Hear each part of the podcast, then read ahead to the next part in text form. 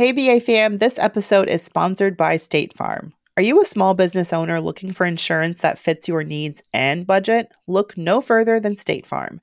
State Farm agents are not just insurance providers, they're also small business owners who live and work right here in your community. They understand the unique challenges of running and protecting a small business. When it comes to small business insurance, State Farm knows what it takes. Create a plan that fits your needs and your budget. State Farm agents are ready to help you choose personalized policies that truly understand your business. Insure your small business with a fellow small business owner. Talk to a State Farm agent today and get started on personalized small business insurance that fits your needs. Like a good neighbor, State Farm is there. Talk to your local agent today.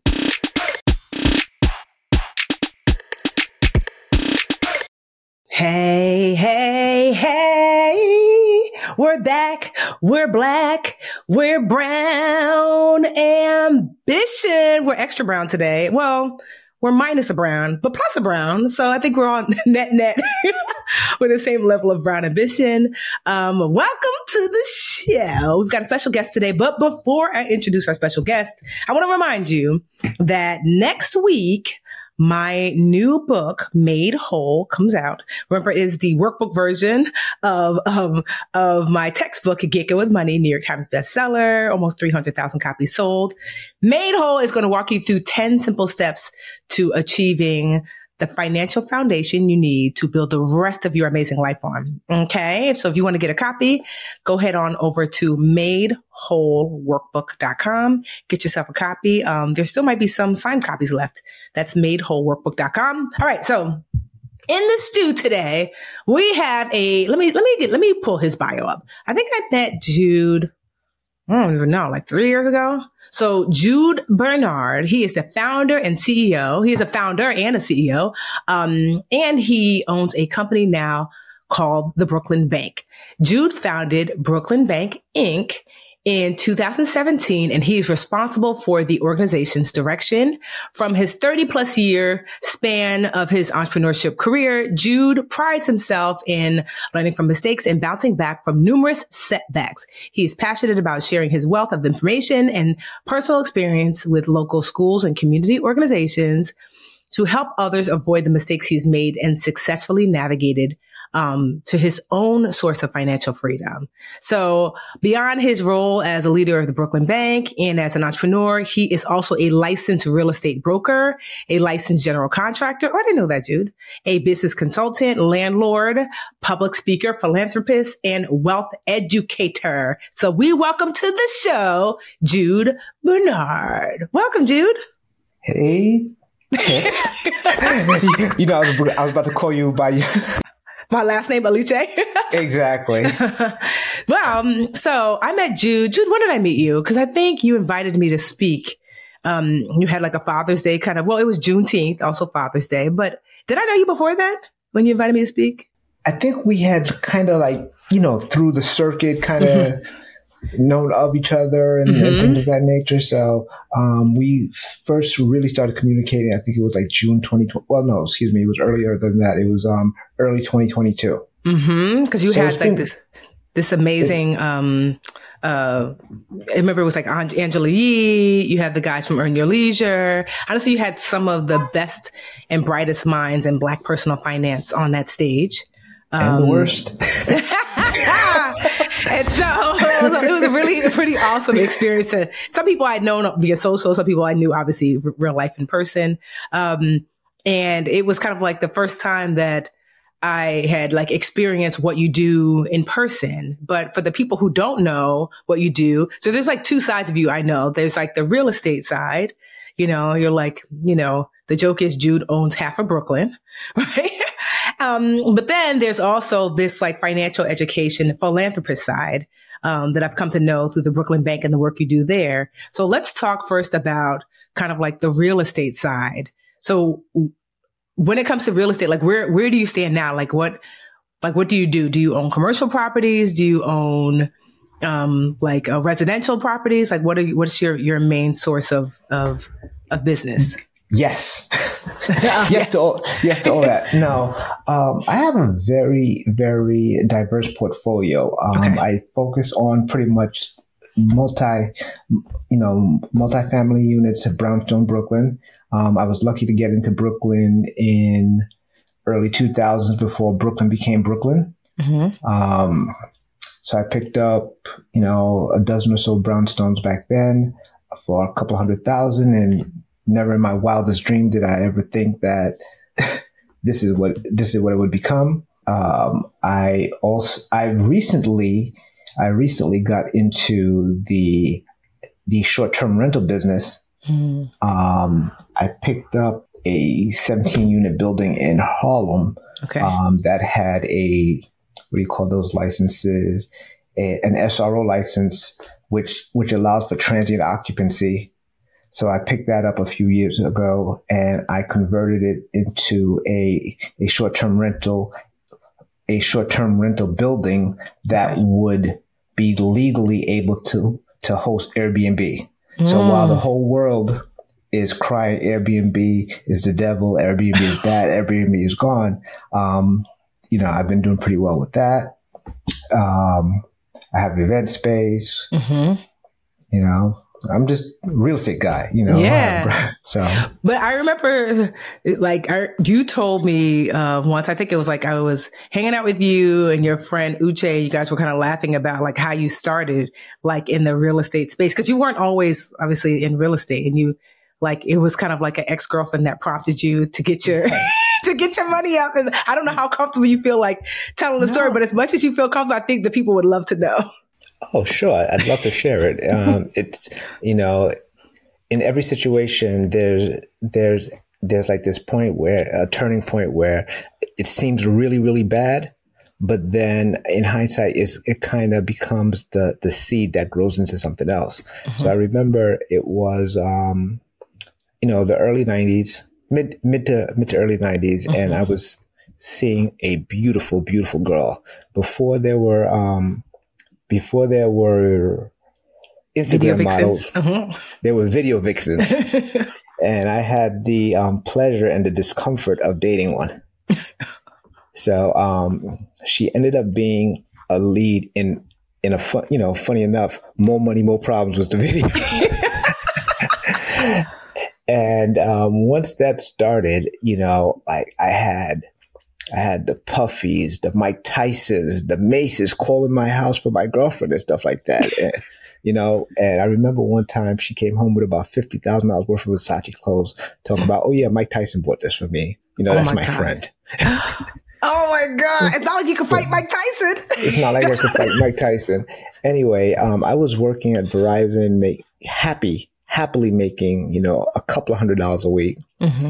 And, um, you know, things got to a boiling point and, and the, on my exit interview, you, you, know, you know how you have the, the exit interview as you're breaking up. You know, she pointed to me. She was like, "Yo, I asked you to buy me a CD, and you told me I had to wait till the the end of the week to get the CD. You know, it's like thirteen dollars exactly." And it's just like CDs came out on Tuesdays back then, mm. and I got paid on Friday. So she's like, by Friday, everybody would know all the songs and this, that, the other. How old were you both? About around in your 20s? Ni- 19, 20. Oh, yeah. Yeah, like young. So it was at that point I was just like, all right, cool. Um, I'm never, ever going to be in a situation where I don't, like, I'm not able to compete mm-hmm. financially. Okay. You know, um, not that, you know, not that my whole thing is tricking or anything like that. Mm-hmm. It's just like the insecurity, the way I felt less than, the way I felt that, you know, um, somebody was choosing other people because I was lacking in one capacity. Okay. So, you know, at that point, that's when I was like, oh, never again will this be me. Okay. So it was at that point that I started taking, it was at that point I realized that, you know, four or five hundred dollars a week is not that much money. Mm. Even though it was enough for me at the time. Mm-hmm. You know, but um just realizing that, you know, like like there was a lot more out there. So um a couple of months after that, that's when I acquired my first property with the goal of making five hundred dollars a week excuse me, okay. five, an extra five hundred dollars a month. Okay. And so, so what, the, well, how did that look like? Like, so, you know, you go from this heartbreak, like, ah, oh, she chose Mike Tyson over me, which is very interesting. Right. But so then what did that look like? I remember when I, I was hanging out with you and then your friend Uche came over and you guys were sharing that there was a group of you at that time that initially were supposed to invest together, correct? In Brooklyn. Yeah. Like I remember we had this meeting. There's about 20 of us that got together and mm-hmm. we were just like, Hey, if we each put like a thousand dollars together, um, we could start buying real estate together. And, um, it's kind of like that group trip. Mm-hmm. You know, um, everybody's like, Oh yeah, I want to go to Africa. I want to go to Africa. Yeah, we go to Africa. You know, six months, six months, six months, when it's six months out. And then when it's three months out, it's like, well, I can. And this person, I can. And then next thing you know, you're in Africa by yourself. Mm-hmm. so, um, it was just, it's exactly what happened. Um, from the 20 of us that, from the 20 of us that got started, mm-hmm. um, to, two um my friend and another guy mm-hmm. they partnered together and i pretty much i pretty much went on my own okay and out of the out of that big group we were the only ones that actually did anything mm. and funny enough you know decades later everybody's like oh my god if i only knew mm. hindsight is 2020 all the time mm-hmm. so you got your first property do you remember what it was yes i do it, it was it was a two family house with an illegal basement. Don't go get illegal basements out there. It was a two family house with an illegal basement. I'm in Southside Jamaica, Queens. Um, it was, I had two section eight, I had two section eight tenants and I had, um, I had somebody living downstairs in the basement. And at the end of, the, at the end of the day, like I, I ended, I was working on my MBA at the time. Okay I was working on my MBA and you know, you know how like when your, your, your financial aid hits and then you get that refund check. Mm-hmm. So I used that refund check as my down payment. Okay. To get the properties. So that's how I got the first property. Okay. I was going to ask you because so many people are listening and they're just like, um, and certainly we're not giving, you know, financial advice or investment advice, but just curiosity of like, you know, if you're making 500 bucks a week, which, you know, for a 19 year old back, you know, in the 90s, like you said, it's not bad money. It's not Mike Tyson money or Jay Z or Puffy money, but still, but how do you get enough money together? So you found a way, basically. There's always a way, you mm-hmm. know, um, like I would say, you could either beg, borrow, or steal without stealing. mm-hmm. Okay, you found a way. You got your first property, and how much was it generating you monthly? It it was generating me about six hundred dollars a month. You know, and I remember it was it was generating six hundred dollars a month cash flow.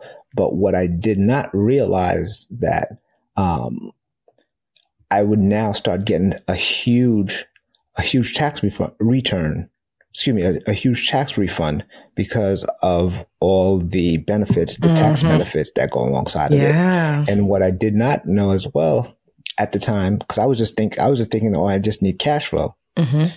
I wasn't aware of of the appreciation. Yeah. So um, there was the rent, the appreciation. Um, I was not aware of the debt reduction on the mortgage that every month that the it would become a little less. Mm-hmm. So this, in reality, this one, I was thinking five hundred dollars a month, but mm-hmm. this one thing was probably bringing me, you know, a couple thousand dollars a month, mm-hmm. like when you add up everything all together. So, so so here you are, this young man scorned, but mm-hmm. you know, mm-hmm. we we thank God for sis. Hope yeah. she's doing well. but it opened you up to, um, you know, basically put a battery in your back, and you started to invest. And so you were, did you finish get getting your MBA? No, no, no. Um, before, first of all, I stayed at home. Like, you know, when I started making money, I, I was three properties in before I left my house. Mm. You know, that's, that's a key. Like, you know, while, while you have minimal responsibilities, you got to stack that paper and mm. you got to do the most. And, um, I was working on my MBA and I had, I had, I think at that time I had about three properties and I was flipping properties as, as well while mm-hmm. I was working on my MBA and and um, keeping my nine to five. Okay. And I remember, I remember the um, coming into late, coming in late one day to one of my classes after work. after dealing with with something on a on a job site, Mm-hmm. and you know the professor had said something as I walked in late. He said, "Is there some place you'd rather be?" Mm. And you remember how the teachers used to give those little breaks, Mm-hmm. you know, halfway through the class, so you go Mhm. stretch your legs and things like that. I remember leaving my book bag, my books, all of that stuff as I went on that break, and I decided right then and there that I was done with the whole MBA thing. That you know, he was right. There was someplace I'd rather be. Okay. And um, I remember I was working on the MBA as a plan B to climb the corporate ladder. Okay. And I was working at Verizon at the time. I could use that to, um, that piece of paper to climb the corporate ladder. Mhm. But um, it kind of clicked when he asked if you had someplace better to be that you Mhm. you would you would you would much rather be. Mm-hmm. I decided right then and there, yeah, um, I'm going to make my plan B my plan A. Okay. And so in that, one thing I've learned is that, you know, education for all, college for some, you know, because somehow you, you know, you're a general contractor. So wh- when did you pick up that licensing and that skill set? Um, I picked up that license about six, seven years ago. Okay. Um, I was doing all these construction projects and I was paying people to um, pull permits. I was I was actually acting as a general contractor, even though I, Okay. di- I didn't know what it was. And um, just like anything else, if you immerse yourself, you kind of learn Mhm. as you go along. Um, and next thing you know, it gave me having the um, the ability to look at properties from the perspective of a um, a contractor gave me another income stream as well as another avenue to get more property. Okay. Cause I know, for example, like I remember when I was buying my condo, not that you charged me, but I called you and said, Oh, I'm not really sure. So I'm purchasing a condo. This is the amount that it was, you know, I think it was like at its peak. Um, it was on the market for 675,000 or something like 675 or 650. Um, and then she brought it down to like, uh, 575 because people didn't buy it. Um, and then she brought it down to 550, then 540. And I just remember being like, I'm able to get it. I think I got it for 520 if that's what I was going to put an offer in. But part of me felt like I wanted to get it for like 475 or 450. Oh, no, 4, yeah, 475. I think I wanted to put an offer in, which I did. And she rejected it. And I told you, I felt like I should just walk away. And you said, you know, you gave me some really good advice. You said a few things like one, you know, how's that not a good deal? It was on the market for 675 and now you're getting it for, for 520. And I just was like, I just feel like it could be lower. And then you asked me, is this something that comes on the market often? Is it, is it, is it special? Is it like, you know what? This is a very, very regular property that comes on the market quite often. And I was like, honestly, it is a unicorn in that it's five bedrooms, three and a half bath. It's a condo, all one floor, views of Manhattan. Like, you know, you see the New York City skyline. It has a working fireplace. It was built about a hundred years ago. So it has all the beautiful structure that comes along with it and so well built and quiet. Um, there's only one other person on my floor. So I have a semi-private elevator. And you were like, yeah, in other words, a once in a lifetime, like, okay, you can hold out, but, and you certainly could get a cheaper place, but it's not going to give this level of specialness. And it, that, you know, that was one of the reasons why, you know, that advice that you gave me, one of the reasons why I, you know, I went ahead and I'm really happy that I did. And I purchased, um, uh, the property because I had not looked at it that way in my mind. I just kept thinking I could do even better. I could get it down lower. Um, if I make, if I make her hold out, maybe because she hasn't been able to sell it. That was my thing. She had not been able to sell it in two years, you know? And you Yeah, were like, some- yeah, or, or somebody might come on, come along and gather it from underneath you and you'll be sad. So, You know, like we should never make an issue out of money that doesn't matter. mm, You, you know, um, true story. I purchased 477 Quincy in 2007 and I paid $430,000 for it. mhm. Um, 475 Quincy came on the market. Um, I think it was like less than six months later. And they want, they wanted about $500,000 for it. mm, $25,000 Uh, more. Yeah. And I was just like, hey, I know what I just paid for this property six months ago. This is the same exact house next door. You're not getting me. Mm. You know, fast forward 2020, no, 2019. Fast forward 2019. I just paid, um, for 479 Quincy on the other side of the house. I paid 1.2 million dollars for that house. Oh man. All right. And then fast forward, fast forward last year, I was in a bidding war for 475 Quincy, the one that I turned down. Oh my gosh, for in a 500,000. Mhm. Um, it it went all the way up to like 1.9 million, Wow. Wow. and then and then I, I that's when I had to bow, bow out, okay. you know. But that was my building to have, you know, um, for money that doesn't matter Yeah. because the truth is, um, whether you know from five hundred thousand to you know the seventy five thousand dollars that I thought that I was really holding out for was really the diff was that 70 70,000 that's that's like fourteen thousand dollars out of my pocket it would have been and maybe the Mhm. mortgage would have been like another um another um hundred bucks a month Mm. but sometimes we get so caught up in the number and Yeah. the competition and the um and the game Yeah. that we start to um we start to make things we we start to lose sight of the big picture Yeah. and we just want to win Yeah. And that's how I was feeling. I was like, oh, cause I bought my current house now. I got it from, it was a bank foreclosure. I got it for 180, you know, put like 180 into it. It's now worth about 520. So I was like, okay. Then I bought a city property for $10,000. It was a tax deed. Um, and I put like 130 into it and I sold it for 275. Right. So that, and I remember you told me, you were like, that's cool, but that's not normal. Like, don't, if you can't measure all of those deals and thinking like, I should always come out three, four, five times ahead, you know?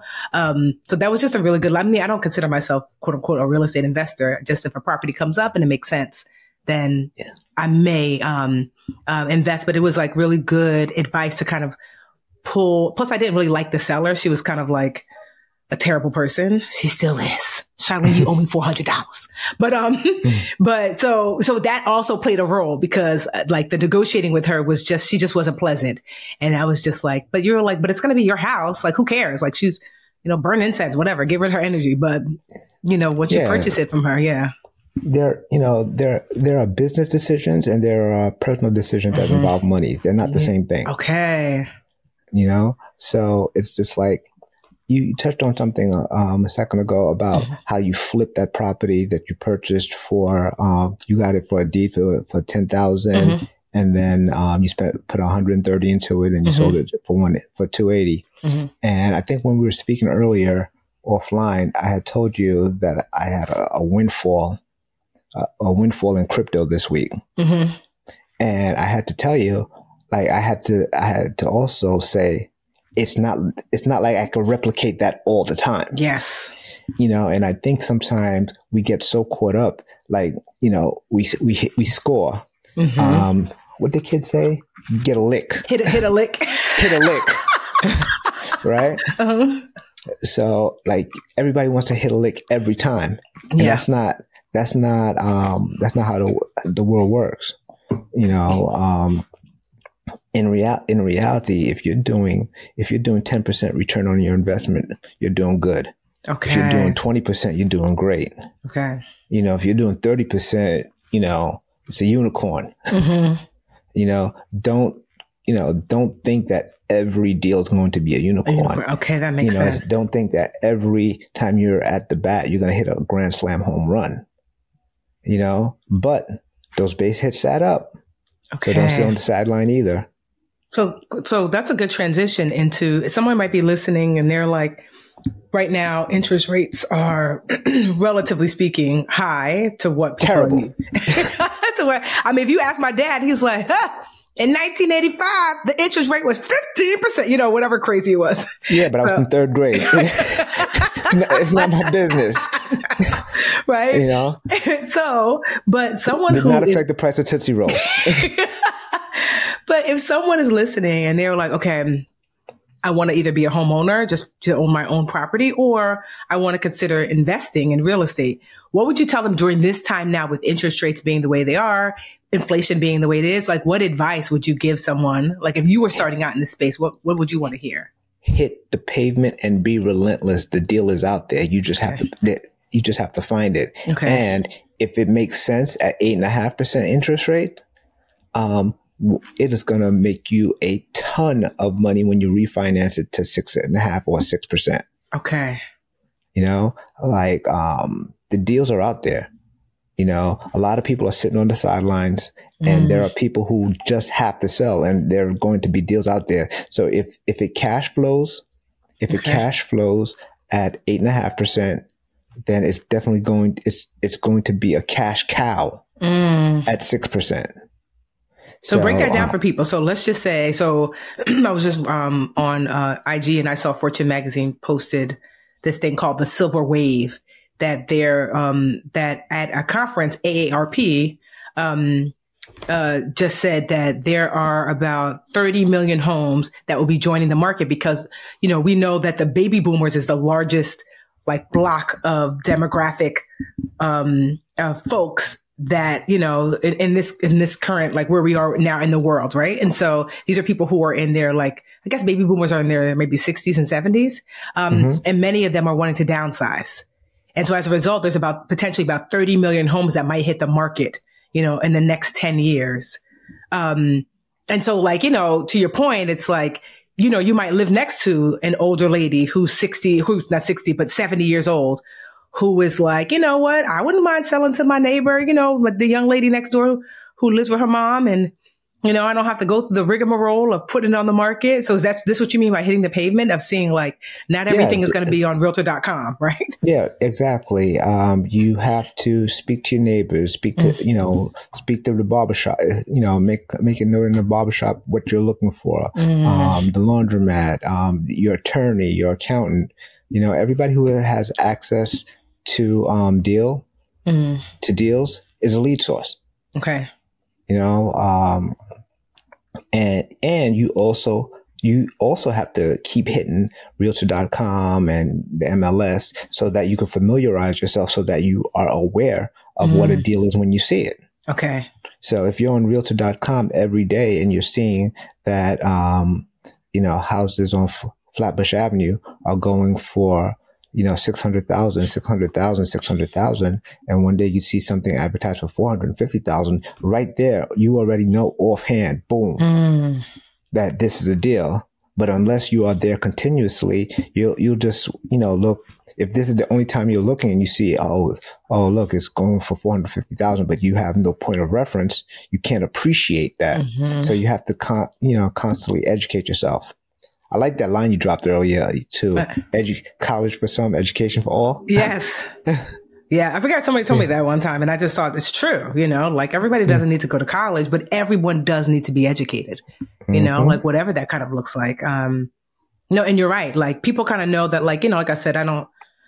I don't heavily invest in real estate, but I keep my ear to the street where I'm just like, if it makes sense, like the, I wasn't looking for the, the tax deed, but a friend of mine kept talking about this list. She was like, "Oh, you know, do you do you ever look at take a look at the list?" I'm like, "What list?" She was like, "There's just a list of like tax deed deeds that the city sometimes is trying to get rid of because these are broken down. Some of them properties, um, some of the nicer ones get gobbled up quickly, but there's some of them that are like basically damn near condemned, you know." And I was like, "No," and so went down to City Hall, and sure enough, there was a list of all these properties and I drove by all of them and I was like, oh, that's D block. You know, if you live in Newark, you know, them number blocks. No, no, no, no, no. and so, um, the, I, the property that I saw though, it was the last one. It was like a list of 30 properties and it was in the South Ward, which is definitely a rougher ward. Uh, but it was right out, like it was like three houses down from Weequahic Park, which is a really nice park. And I knew for a fact because I used to teach preschool around there that they had just bought, um, that New Jersey Transit bought this project building called Seth Boyden Project, which is really bad project. Um, back then, my, my kids used to actually like my, the students who I taught used to live there and they had condemned it years prior. And I knew that New Jersey Transit purchased it because they were going to be putting in a train line to go directly to the city and to the, um, to the uh, um, airport. And I was like, wait, how is it still on the list? I mean, the property was, I mean, it was probably 30 cats living in there. It was not safe to walk on. The floors were, it just was a mess. But I knew location wise that it was in a good location for what was coming to that area. And so it took two years to close. It was such a mess. Um, because halfway through closing, we had to go through like a mayoral race. You know, depending who win, you might not get that property. and so, um, you know, um, the, the, you know, the current mayor kept his spot. Um, and, you know, it took two years to close, but I was really happy that I did, but it took, I mean, I considered tearing it down and putting up a multifamily. Um, but the cost because of because the property is long, not wide. The cost to do so because you would have to basically shift the foundation back and we'd have to I would have to move power lines. The cost to do so based upon what homes went for. Newark is a strange real estate space because the multifamily and single family houses kind of go for the same amount depending on if they're the same size. It's so weird. You can get a two family house. Footage. Yeah, the, I don't the know. Value, the values are based by square footage as yeah, opposed to. they don't. Which is so weird. I mean, of course, you know, you know, in the end, if you're getting cash flow, but I just remember thinking like it just the math was just it didn't math. I just said let's renovate what's already here, which was a modest um, two bedroom, one one one bathroom. I put a half bath in the off the kitchen, um, and so I did that, and I'm so glad that um, I did. Um, wow. My late husband Jarrell, you know, managed the project, and um, I was going, he was going to rent it out. This was going to be the beginning of, he worked for housing as a super. So he was going to, after retiring in a few years, because he was 41 when he passed away, the aim was by 45, he had 25 years in housing. He would have a pension. He would have his full, ins- like, like insurance. And then this was going to be like the second half of his life was going to be like, I, you know, we'll get into real estate and, you know, he could do that. And I still do the Budgetnista. Um, but he passed away just as the property was finished. And I knew I did not want to be a landlord. Um, and uh, I knew that his twin brother wanted to be a homeowner, especially in Newark where they were born and raised. So it's a perfect opportunity to keep that property in the family. So I sold it to his twin brother who loves it so much because he, his twin brother's a master painter. He actually painted the house for us inside. Mm-hmm. Um, and so now Terrell gets to live in the house that his brother built, which is awesome. And I sold it for him, you know, at a fair price because I told him all that money goes right into um, my stepdaughter Alyssa's account, so she doesn't have to worry about school or her first property when she graduates school. And so it just worked out beautifully. Um, I know I could have kept it and made more money in the long run, but some decisions are hard decisions, you know. Um, and so yeah, it just worked out wonderfully. And now I just found out that they're building a Lionsgate is building a studio, like like two minutes away from the house. So the, uh, uh, you know, the appreciation is just going to be tremendous for him. So it will change the trajectory of his family, you know, because you have this property. Um, it's already worth more. When the train station is done, it's going to be worth even more. And then when Lionsgate comes, it's going to be worth even more. And so that's transformative for him, his son, his wife, and his family. So yeah, it's just legacy, a beautiful legacy, thing. Legacy, legacy, literally. And so I love So- that. Um, yeah, real estate can do that. So one of the things that um, you you had great you, you had great vision on this one, right? Mhm. And I think I think when you are purchasing property, Mhm. you know, and to be a great investor, you have to buy with vision. You know, most people sell what they have, Mhm. but the great investors are buying what the property can be as opposed Okay. to what it is. Okay. You know, like you if if you're buying it, if you're buying a property that's worth two hundred thousand dollars and and your your use for it is going to be exactly the same thing, you know, you you and you're you're not you're not going to come off. Mhm. That's not a lick. Mhm. But when you buy that property that's worth two hundred thousand dollars, but you see you see where the neighborhood is going, Mhm. you see the um, improvements that you could make, you see how you could reconfigure this property. That's that's where where the wealth happens. That's where Mm. you get the big bang.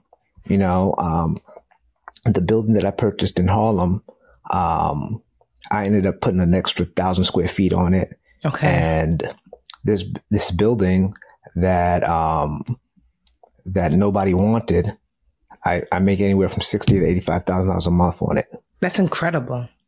you know, thank you. Um, but it, everybody just had this because it had a stigma on it that people were not thinking well on a positive note that you could do short-term rentals and mm. nobody was mm. thinking nobody nobody was looking at it mm-hmm. nobody was looking at it from that lens so once you ch- once you master your vision of seeing things like different ways and once you make yourself um, able to profit from many different ways mm-hmm.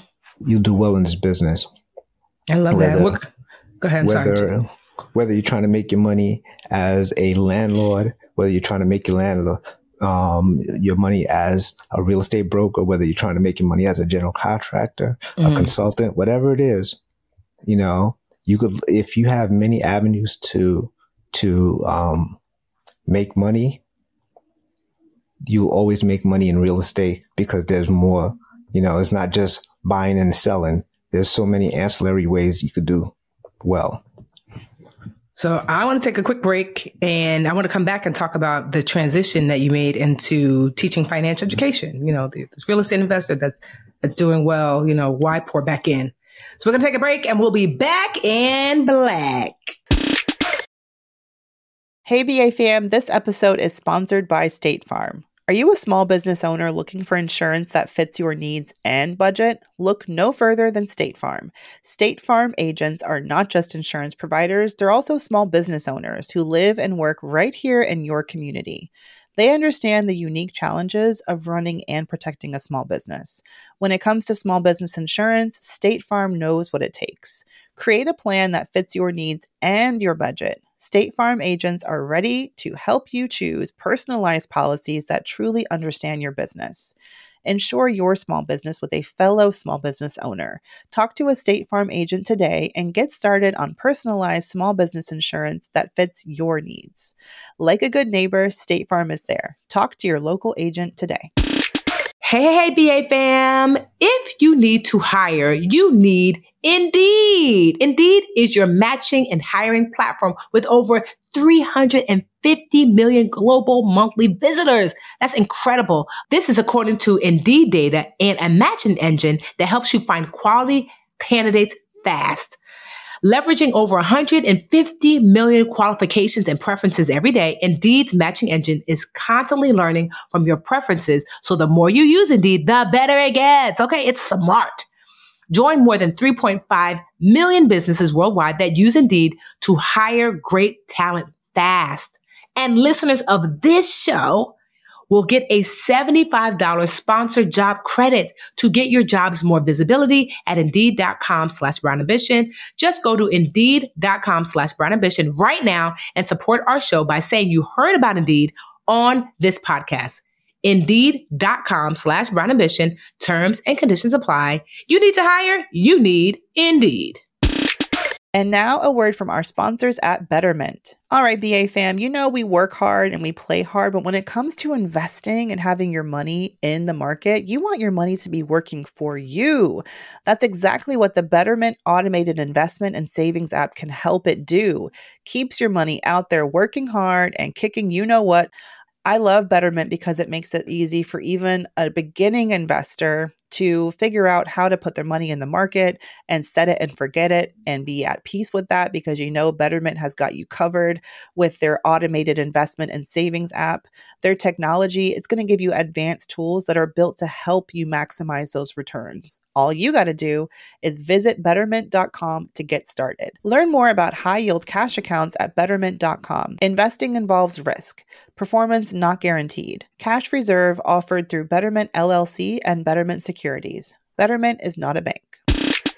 Do you ever have subscriptions that you forget about? I did. Mm-hmm. Do you have a hard time canceling those subscriptions because they seem tricky or time consuming? Raise your hand. I know it's you. Okay. Rocket Money is a personal finance app that finds and cancels your unwanted subscriptions, monitors your spending, and helps lower your bills. Yes. I can see all my subscriptions in one place. And if I see something I don't want, I cancel it with a tap. I've never had to get on the phone with customer service in order to do so. Rocket Money has over 5 million users and has helped save its members an average of $720 a year with over 500 million in canceled subscriptions. Okay. So stop wasting money on things you don't use. Cancel your unwanted subscriptions by going to rocketmoney.com slash brown ambition. That's rocketmoney.com slash brown ambition. Rocketmoney.com slash brown ambition. Okay, so we're back. We're talking to Jude Bernard, Sakpase, Nabule. I didn't even hmm. say, you know, for those of you who are not boule, Napule, Napule. So Sakpase means like, wait, what's up, right? Exactly. And then Napule means what? I'm burning. Literally, that's what it. That's what Really? it means. But it that's just um that's the slang. It's like yeah, I'm good. I'm cool. You know, things are good. Napule. Okay, I love that. Basically, I'm lit. You know. exactly. Exactly. Fire emoji. Fire emoji. Fire emoji. okay, so Jude is here with us in the stew. So, um, so here you are. You know, you become successful in real estate. I know you've definitely told me you've had some times where you, although on the surface seem successful, that you were broke because real estate can also take everything out of you too. Yeah. 2000. You know, I went from um I started my real estate journey in two in 1997, and I had a I had a good run from 97 to 2005, 2006. Um, Recession. 2008 hit and um, I had no, d- I wasn't playing any defense. So, so when the, um, you know, when the tide switched, Mhm. you know, I lost it all. Okay. You know, like I went from, I went from, you know, having a, what I, like a net worth of a couple million, Mhm. um, in the hood, like when you're young, is like being a billionaire. Yeah. yeah. right? So I went from like being a billionaire, a hood billionaire, to, to to literally, um, like literally sitting in my house waiting for them to come take it away. Mm. And so I, I during that time, you know, the depression, the thoughts, Mm. the the thinking about it, how did I get here? All the mistakes that I've made. You know, that's when I realized that um, I really never learned Mm-hmm. about business, about money, or anything like that. All I did was I, I was just riding a good time, Mm. you know, because those, you know, in, in the early years, it was just like, hey, you buy it for 100 and a year later it'll be worth 150. Okay. You buy it for 150 and a year later it's going to be worth 250. And then you take money out of that and this, that, the other. But, um, I didn't, I did, I did not understand how it works and the importance of, um, of playing defense, the, of having, having a good understanding of your risk tolerance and what ifs and all that other stuff. Okay. So, um, by 2011, 2012, when I got back into the real estate game and I started making money again, I was selling these properties that I, um, I was picking up properties for about five or six hundred thousand dollars, Mm-hmm. putting two, three hundred thousand dollars into them, and I was selling them for like a million and a half to two million dollars Okay. you know, and I was doing that like twice a year. And I realized that um, not one person that I was flipping these properties to, I was buying them from people that looked like me, Mm-hmm. but I wasn't selling them to people that looked like me. Mm. So I was kind of whitewashing the neighborhoods. Okay. All right. And I realized, not even I realized, but I thought that the, the reason people like me were not purchasing these properties is because they did not know how to, how to, um, manipulate money. Cause money is a tool that needs to be manipulated to do what you needed to do. All right. So that's when I started the Brooklyn Bank, you know, focused on financial literacy and economic empowerment. Yay. Shout it I out. see. So Brooklyn Bank is actually a bank. I remember the first No, time I heard it, I was like, oh, so why'd you call it that?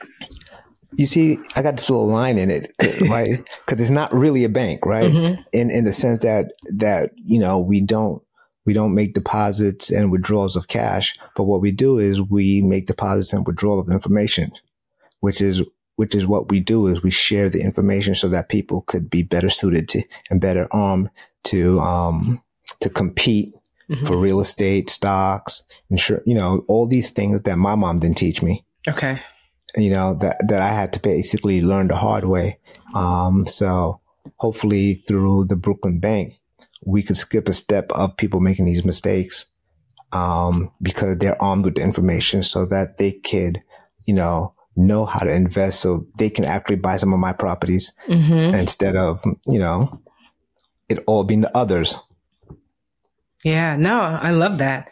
And so I know the Brooklyn Bank is also event space that you yes. allow people who, especially people who are wanting to teach financial education. I know you offered to me with my new book, Made Whole, coming up, if I wanted to have like a launch party since it's financial education based, to have something there to to reach and teach the community.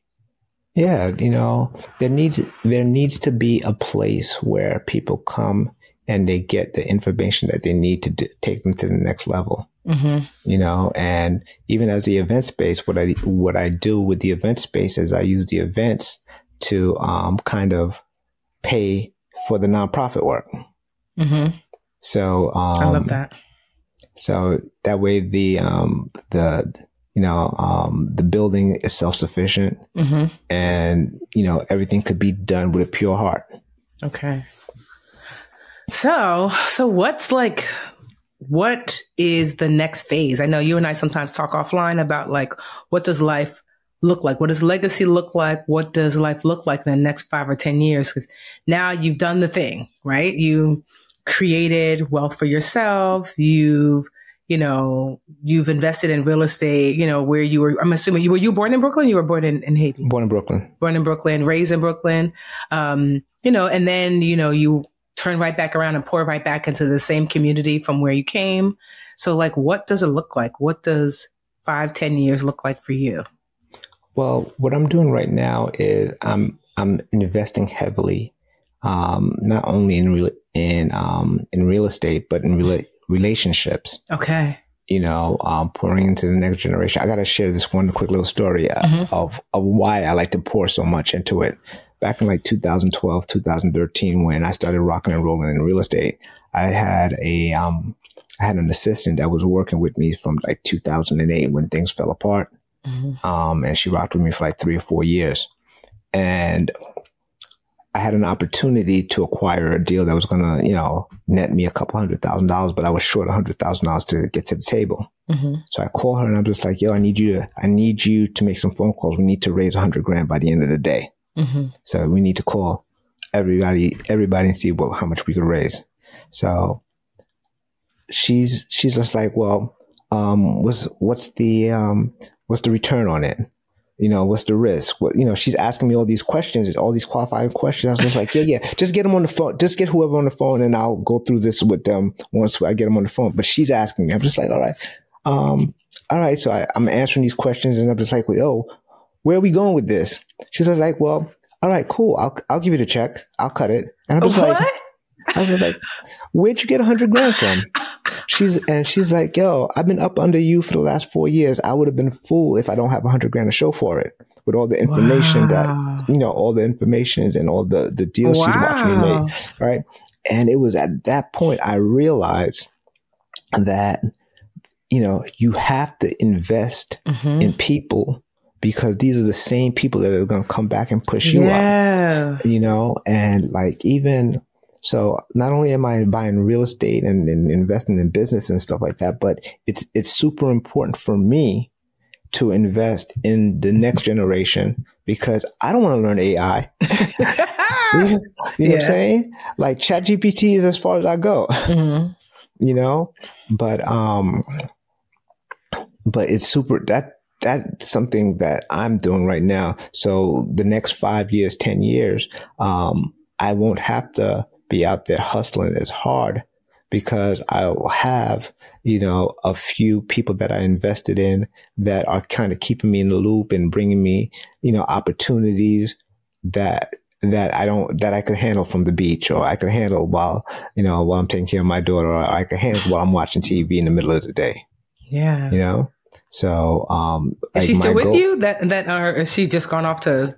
to no, no, she is um, it, it's so funny because she manages um, she manages like luxury luxury event spaces like mm. around the world. Mm. Like I'm talking about like Abu Dhabi and, wow. and the World Trade Center, things of that nature. And I, I, I asked her to come take a look at some stuff the other day, and she's like, "Sure. Um, you sure you could afford me?" I love that for her. yes, but um, but that's that's how it that's how it's it always going to be because you know at um I'm not going to be able to run full steam for the mm-hmm. rest of mm-hmm. my life. Yeah. You know, so it's important that I create a life with people, with the right people, mm-hmm. um, with the right opportunities where I can um sustain. You know? Okay. Well, if you had any advice for someone who is kind of like just starting on there. Maybe they had a light bulb moment, but they might not be 20. Maybe they're 30. Maybe they're 40 of like, okay, I want to, to start to grow wealth for myself. I want to put myself and position myself to be able to take care of myself and my family in a way that's more sustainable. But they're just like, I don't know where to start. You know, like I don't know anybody in, in real estate or I'm not really sure how to invest. Like, where would you suggest that someone who might be listening to this and might be like, well, I want to have my my journey to greatness like you have, like where would you suggest for them to start? I would take a look. I would tell them first to educate themselves, mm-hmm. um, read the books, um, but not just read the books, but find find a mentor. Okay. Whether whether that mentor is online or in person, mm-hmm. or e- even whether that mentor even knows you exist, but find mm-hmm. somebody find somebody that you could kind of watch their moves. Mm-hmm. You know, like Jay Z has been mentoring me since 1996, directly. You know, mm-hmm. like, and um, I would tell them to do that. I would tell them to sacrifice. Mm. You know, like you could have what, and I'd, I'd make sure that they understand that they could have what they want right now, or they could have what they really want. Mm. You know, like I tell people all the time, everybody wants abs, but everybody wants fries. you know, uh, yes. Which so, one is going to win out? exactly. Um, you could you could have fries today, mm-hmm. but you won't have abs tomorrow. Okay. So, um, like being able to make those sacrifices is super important. Um, I think it's very necessary that you are like true to yourself to decide what what is important to you mm-hmm. and and staying true to that. Because at the end of the day there are certain things that you are going to that are required for you to be successful some uh, amount of hours that are necessary for you to be truly successful and great at things. And you have to look yourself in the mirror and say yeah i'm willing to do that. Okay. You know even on the bad days well, we thank you for coming in, Mr. Bernard. Um, where can people thank find you? you? They want to learn more about you. They want to follow you on social media. Where can they find you? I'm on IG, Mr. Jude Bernard. Um, that's pretty much it. Uh, the okay. Brooklyn Bank. All right. If you're ever in BK, the home of Biggie and Jay. Exactly. You know? and the home of Jude, Biggie, and Jay. exactly. Exactly. I, I, still live here. I haven't sold out yet. Uh, and again, like I told you guys, next week, my new book, Made Whole, becomes live November 21st. Um, yeah, it's available at madewholeworkbook.com. If you're looking for that step by step guidance, um, as Jude mentioned, sometimes you just have to start. Well, you always have to start just where you are. So if you need guidance in the area of budgeting, savings, uh, debt, credit, learning to earn, investing, insurance, building a financial team, your net worth and estate planning, all 10 of those steps. Um, if you achieve all 10, each 10 is worth 10%. And that is where you reach financial wholeness. And my book, Made Whole, will help you reach financial wholeness. So until, well, we actually have um, BAQA. So I'll see you guys on Friday. Um, if not me, Mandy will for certainly be here. But thank you so much, Jude, for joining us. You've been really uh, a pleasure. I appreciate it. Thank you for having me. The Bigger Pockets portfolio of podcasts are worthy of your investment. We're having a real conversation as real real estate investors. New episodes available every day. It's important to buy where it makes money and not necessarily where you want to travel to. Bigger Pockets, On the Market, Rookie Real Estate, or Money Podcast. The purpose of flipping is to create more cash so then you can reinvest into other types of properties. The Bigger Pockets Podcast on YouTube or wherever you listen.